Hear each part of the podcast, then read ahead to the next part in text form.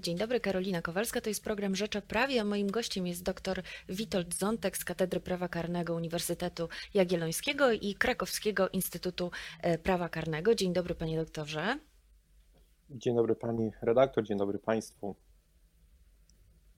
Panie doktorze, 8 sierpnia lekarze pójdą pod Ministerstwo Zdrowia zaprotestować przeciwko zaostrzeniu artykułu 37a kodeksu karnego. Czy mają się czego obawiać? Y, mają się czego obawiać, gdyż artykuł 37a wprowadzony dopiero co y, radykalnie przebudowuje odpowiedzialność karną y, i możliwość wymiaru kary za przestępstwa, między innymi o których właśnie lekarze bardzo często mówią, czyli przestępstwa związane z nieumyślnym spowodowaniem śmierci, nieumyślnym narażeniem na niebezpieczeństwo pacjenta, coś, co wydarza się w kontekście błędów medycznych y, relatywnie często i często z tych przepisów y, zachowania y, polegające na popełnieniu jakiegoś błędu, czy to diagnostycznego, czy, czy czysto leczniczego, są kwalifikowane. I w tym zakresie zmiana, która niedawno weszła w życie, odbiera sądowi pewną elastyczność kształtowania kary za tego typu czyny. Mamy z jakiegoś powodu, który nie został wyjaśniony przez ustawodawcę, priorytet kary pozbawienia wolności, a mm, kary łagodniejsze, tak zwane wolnościowe, czyli grzywna, ograniczenie wolności, mogą zostać orzeczone, ale po spełnieniu bardzo restrykcyjnych i wewnętrznie sprzecznych warunków. I to, jak rozumiem, bardzo niepokoi środowisko medyczne. Czy to znaczy, że teraz w każdym przypadku, w przypadku błędu medycznego, który trafi y, no, do sądu, a nie zostanie na poziomie wojewódzkich y, y, komisji załatwiony, że tak powiem, czy zawsze w takim przypadku lekarz będzie się musiał obawiać kary więzienia nawet? W sytuacji, w której taki błąd zostałby zakwalifikowany przez prokuratora jako potencjalnie, potencjalne naruszenie reguł postępowania, reguł ostrożności, które skutkują śmiercią, narażeniem y, pacjenta na niebezpieczeństwo, czy też jakimś uszczerbkiem na zdrowiu. Y, w tym zakresie, biorąc pod uwagę zagrożenia ustawowe za te y, typy czynów zabronionych, czyli od 3 miesięcy do 5 lat, do 3 lat pozbawienia wolności, to są najczęstsze granice, które przewiduje kodeks. Istnieje domniemanie kary pozbawienia wolności, natomiast sąd może oczywiście E, na podstawie tego artykułu 37a spróbować wymierzyć karę y, wolnościową, y, natomiast musi, muszą być spełnione y, pewne warunki, czasami trudne do spełnienia, czasami niemożliwe do spełnienia, ale nie z przyczyn leżących po stronie tegoż lekarza, że jest człowiekiem, którego koniecznie trzeba surowo ukarać, tylko po prostu tak napisano ten przepis y, i napisano go y, troszeczkę zapominając o całym otoczeniu normatywnym, całym otoczeniu kodeksu karnego, y, które wskazuje na pewne mechanizmy, które uniemożliwiają zastosowania tego artykułu 37. A jednym z takich przykładów, który prowadzi do pewnego absurdu, jest chociażby sytuacja, w której sąd dochodzi do wniosku, że ten lekarz, czy, ten, czy, czy pielęgniarka, czy pracownik służby zdrowia nie zasługuje na karę pozbawienia wolności, nawet w, z warunkowym zawieszeniem wykonania, jej wykonania, tylko że to powinno być ograniczenie wolności, to powinna być grzywna. Może to zrobić, o ile uzna, znaczy o ile wymierzy równocześnie na przykład środek y, kompensacji, orzeknie środek kompensacyjny, czyli na przykład naprawienie szkody czy zadośćuczynienie temu pacjentowi, który został, y, został y, pokrzywdzony tym przestępstwem.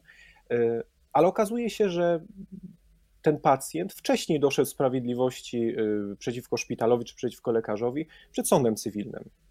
I sąd karny, z uwagi na określone regulacje ustawowe, nie może już drugi raz orzekać o tej samej krzywdzie, o tym samym y, zadośćuczynieniu czy odszkodowaniu, y, ono zostało już orzeczone w sądzie cywilnym. On ma związane ręce i sąd pewnie pomyśli tak, no ja nie mogę orzec już zadośćuczynienia, więc nie jest spełniony warunek możliwości skorzystania z tych łagodniejszych, y, łagodniejszych kar, które przewiduje 37a. No i co? I musi mieć karę pozbawienia wolności, tylko dlatego, że pokrzywdzony y, w cudzysłowie pospieszył się i uzyskał stosowną kompensację wcześniej. To jest jakiś, jakiś błąd legislacyjny na, na fundamentalnym poziomie. Czy można ten błąd jakoś naprawić? Naczelna Izba Lekarska, Ogólnopolski Związek Zawodowy Lekarzy wnioskowały o to, żeby stworzyć odrębne przepisy dla lekarzy. Czy jest taka możliwość legislacyjna? Y, to znaczy, papier zniesie wszystko, natomiast ja byłbym daleki od rekomendowania wprowadzania jakiejś kazuistyki i wyłączanie jednej grupy zawodowej z y, ogólnych reguł odpowiedzialności karnej. To, to, to, to, to nie jest dobra droga, bo za chwilę pojawią się nam inne grupy, które powiedzą, ale dlaczego lekarz ma być traktowany y, łagodnie?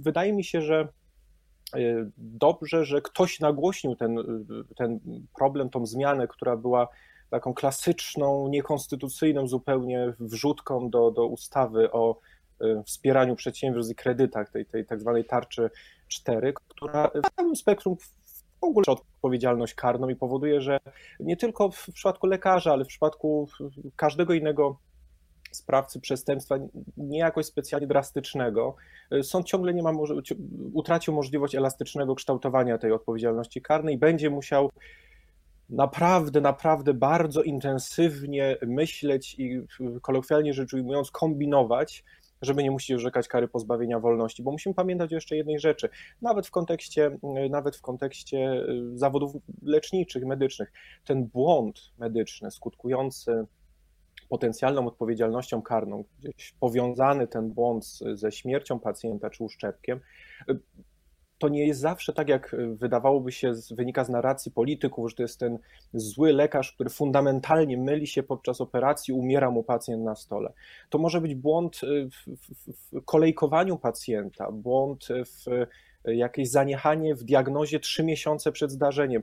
Spektrum tego, te, tego ciężaru błędu lekarza czy innego pracownika służby zdrowia y, może być ogromne. To, może być, to, to mogą być sprawy bardzo drastyczne i sprawy, które na pewno nie zasługują na karę pozbawienia wolności, a 37a w nowym brzmieniu odbiera sądowi elastyczność w kształtowaniu y, odpowiedzialności karnej. Sąd jest jednak zmuszony orzec karę pozbawienia wolności, chyba że rzeczywiście uda się jakoś spełnić te przesłanki z 37, a które, tak jak mówiłem, niektóre są nie do spełnienia z przyczyn zupełnie leżących poza, poza tym, tym zdarzeniem. Mówi się, że nawet kilkanaście procent y, operacji czy w ogóle zabiegów medycznych jest obarczonych y, ryzykiem zdarzeń niepożądanych. Te zdarzenia niepożądane się zdarzają. Y, zastanawiam się, czy my na skutek tej zmiany przepisów nie będziemy drugą Ameryką, gdzie e, już na korytarzach szpitalnych e, czekają prawnicy, którzy są gotowi oskarżać lekarza, szpital o błędy medyczne, bo tam jest szansa na ogromne odszkodowanie. E, czy tutaj, czy to nie otwiera właśnie drogi do takich zdarzeń, do takich sytuacji? Nie wydaje mi się, bo kwestia, ten przykład amerykański jest, jest doskonałym przykładem, to jest kwestia dochodzenia odszkodowań za zadośćuczynienia na drodze cywilnej. Tam, tam nie sądzę, żeby mm, y, osoba chciała korzystać ze ścieżki karnej, zresztą, zresztą nie, nie, nie, bardzo, nie bardzo widzę w tym wielki jakiś sens, oprócz oczywiście jakiegoś tego klasycznego, y, klasycznego uzyskania takiej odpowiedzialności osoby, która mnie lub mojemu bliskiemu coś, coś y, zrobiła złego i to jest taka, taka, taka moralna kompensata. Natomiast finanse to nie, nie bałbym się tego scenariusza, bałbym się scenariusza innego, że lekarze y, z różnych specjalizacji y, odmówią wykonywania ryzykownych zabiegów. Stwierdzą, że bezpieczniej mogą sobie pracować w prywatnych przychodniach, robić mało inwazyjne mm, zabiegi, czy też po prostu funkcjonując w takim w, zwykłym, w zwykłych konsultacjach medycznych zarabiać mm, rozsądne pieniądze, niż ryzykować pracę w szpitalach, czy ryzykować podejmowania się nie, potencjalnie niebezpiecznych e, zabiegów. Bardziej mi się tego obawiał, że będziemy nagle mieli spadek ilości lekarzy e, w szpitalach, czy lekarzy chętnych do podejmowania się, tak jak mówię, bardziej odważnych czy ryzykownych, ryzykownych zabiegów, lub będzie ogromne asekuranstwo, odsyłanie do kolejnego lekarza, żeby jeszcze drugą opinię uzyskać i przez to spowolnienie procesu procesu leczenia. Trudno prognozować skalę tego, tego zjawiska, aczkolwiek dochodzą do nas słuchy. Krakowski Instytut Prawa Karnego dostaje wiele maili z, z pytaniami od lekarzy, czy czy, czy mamy się bać, czy, czy rzeczywiście, że ja się pomylę, to pójdę do więzienia. Jest jakieś takie przeczucie, że coś się zmieniło i że w zależności od postawy y, organów ścigania, y,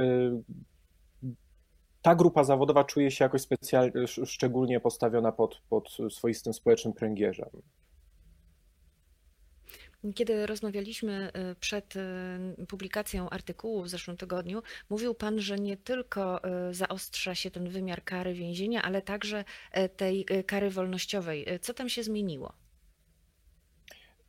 To znaczy, w sytuacji, w której w istocie sądowi uda się tak sprawę osądzić i uznać, że spełnione są warunki do zastosowania tych kar wolnościowych, czyli grzywny, czy też ograniczenia wolności, to w przeciwieństwie do poprzedniego stanu prawnego mógłby tej grzywny czy ograniczenia wolności orzec y, w pełnym zakresie, czyli też w dolnych granicach, tylko musi orzec minimum 3 miesiące, 3 mm, miesiące ograniczenia wolności, wcześniej mógł nawet jeden miesiąc lub 100 stawek dziennych grzywny, wcześniej mógł y, orzec tych stawek 10. Y, to ktoś powie, że to, to przecież jest nieistotne, nigdy nie orzekano w takich dol, bardzo dolnych granicach tych kar, natomiast ustawa, ustawodawca wszedł troszeczkę w rolę sądu wymierzającego sprawę, wymierzającego karę w indywidualnej sprawie i stwierdził, że co by się nie działo, to musisz, musisz karę wymierzyć po,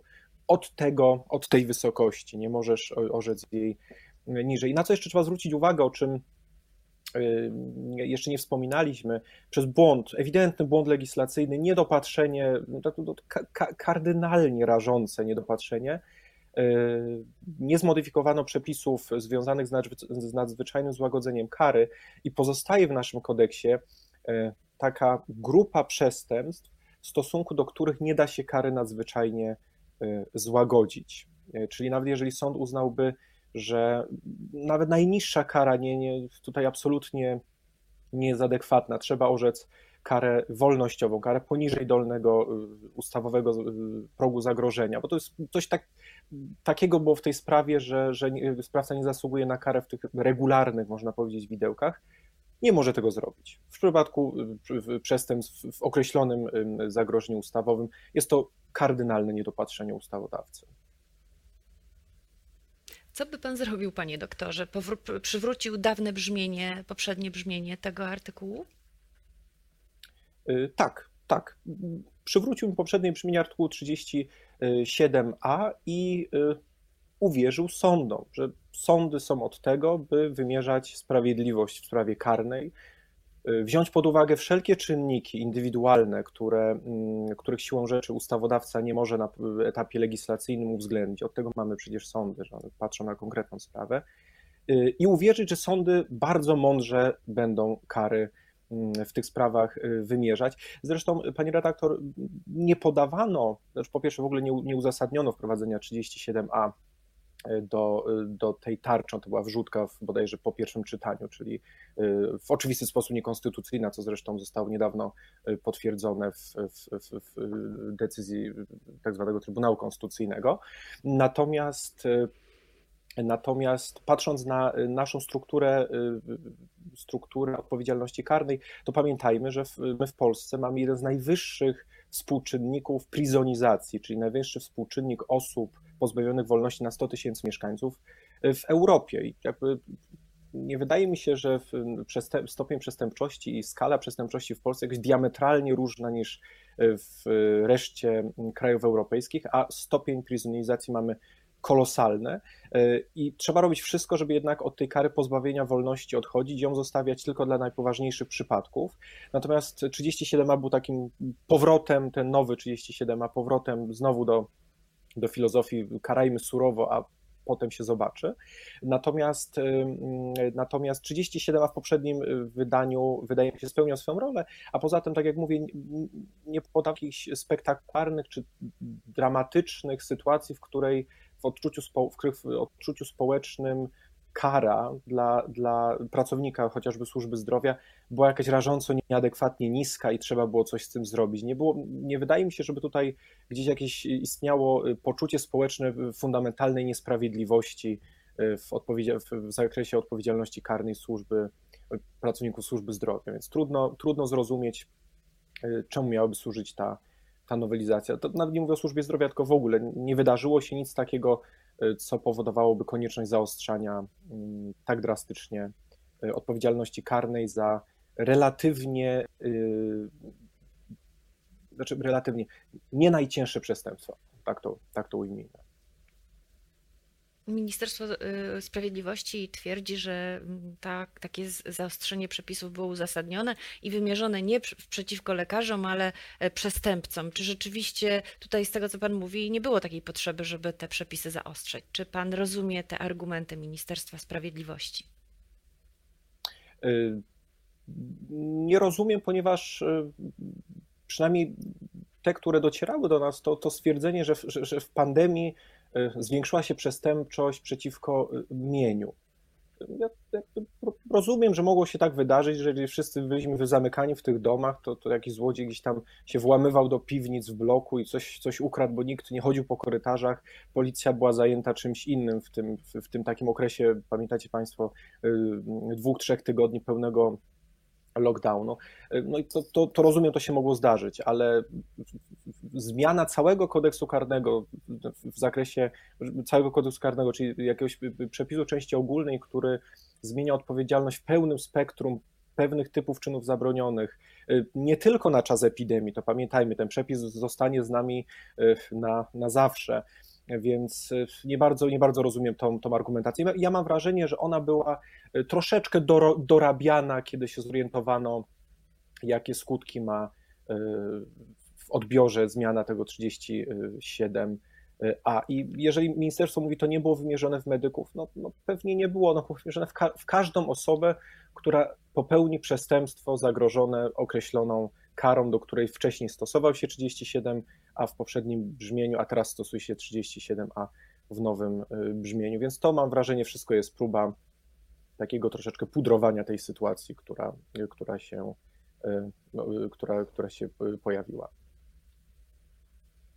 To ostatnie pytanie, panie doktorze. Czy lekarze słusznie protestują przed, przed Ministerstwem Zdrowia? Czy nie powinni pójść pod Ministerstwo Sprawiedliwości? To właściwie oni powinni pójść już, już, będąc częściowo złośliwym pod Ministerstwo Finansów, bo to chyba Komisja Finansów wprowadziła y, ten y, przepis y, po mm, drugim czytaniu. Nie no, naturalnie osobą kontaktową w rządzie dla środowiska medycznego jest minister zdrowia. Jego rolą jest, jego rolą jest skonsultowanie się ze swoim kolegą, ministrem sprawiedliwości na posiedzeniu Rady Ministrów i dogranie tych kwestii, pokazanie mu pewnych niepokojów grupy społecznej, za którą on też odpowiada i którą w jakimś sensie reprezentuje. Więc wydaje mi się, że tutaj nie ma, nie ma, nie ma problemu. To była jakaś, zakładam, kolegialna decyzja na jakimś etapie, natomiast minister zdrowia powinien tutaj ostrzec ministra sprawiedliwości, czy też ministra finansów, który wprowadzał te przepisy, że może się gdzieś pojawić problem w tym e, zakresie podejścia i postawy lekarzy i zaostrzania kar mm, e, dla tej grupy społecznej, więc to tu zabrakło chyba, chyba, chyba wyobraźni. Dziękuję bardzo. Moim gościem był dr Witold Zontek z Katedry Prawa Karnego Uniwersytetu Jagiellońskiego i Krakowskiego Instytutu Prawa Karnego. Dziękuję panie redaktor, dziękuję państwu.